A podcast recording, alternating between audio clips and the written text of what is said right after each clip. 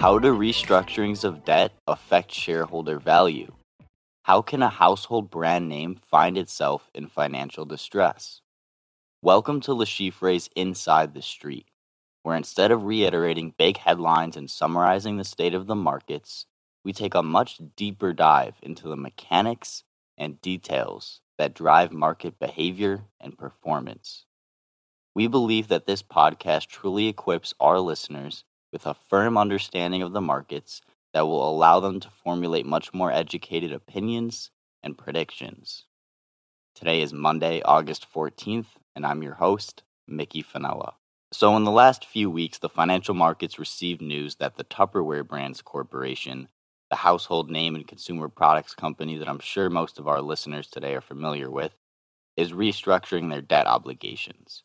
The stock has been up nearly 500% in the last two weeks. So, what is happening? Well, to understand the significance of the recent news and bull run, we have to go back a couple months and involve ourselves in a bit of a history lesson here. Back in April, the company announced that it was on the brink of bankruptcy. Now, how could such a household name be in such financial trouble? Well, in order to digest this information, we need to look at the changes in consumer preferences, the industry, and the broader macro environment. And I want to get one thing clear the brand hasn't just fallen off a cliff in recent months. Sales have been on a decline for years and years now. The pandemic definitely added fuel to the fire, and now we're starting to see that fire burn out of control.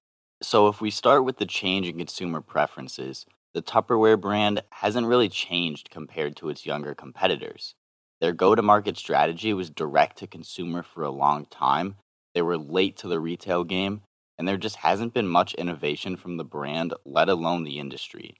You walk into a store looking for containers, they're all the same, so consumers then compare on price, and the brand loses its meaning.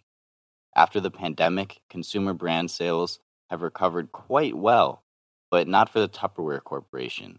The macro environment of rising rates earlier this year added to the stress of their financials with mounting debt and was kind of the last straw here. So, in April, when they announced they had serious concerns about continuing operations and liquidity, shares sank around 50%. So, why has the stock bounced back?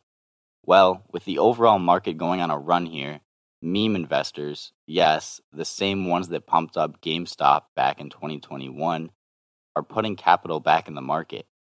Most shares have been sold short on Tupperware Corp, and those same bearish investors are now sitting on unrealized losses in excess of 30 million, thanks to the meme investors who are propping up the stock.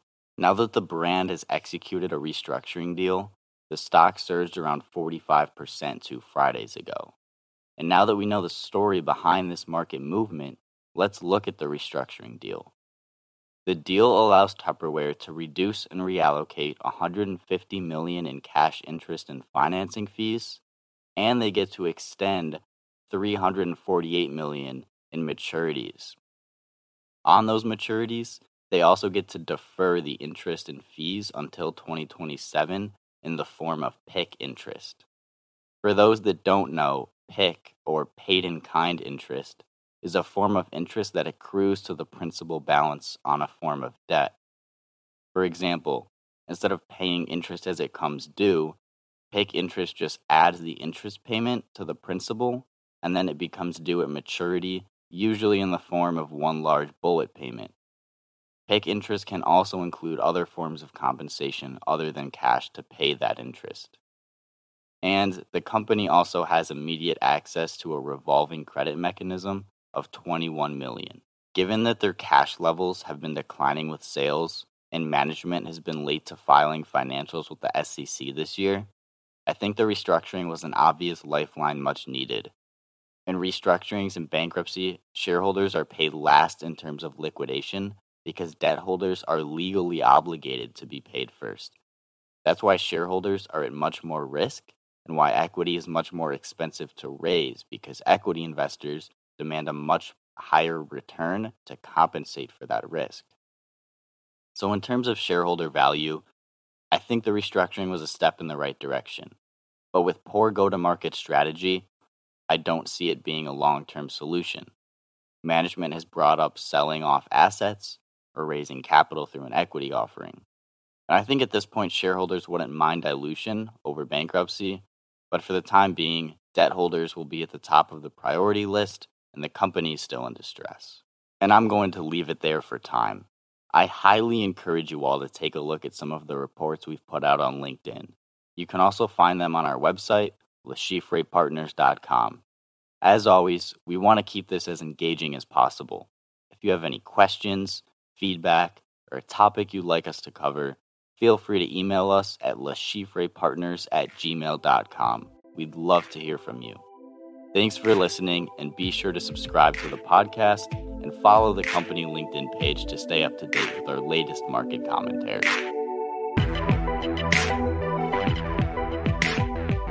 This material is published solely for informational purposes and may not be copied or recreated in any way.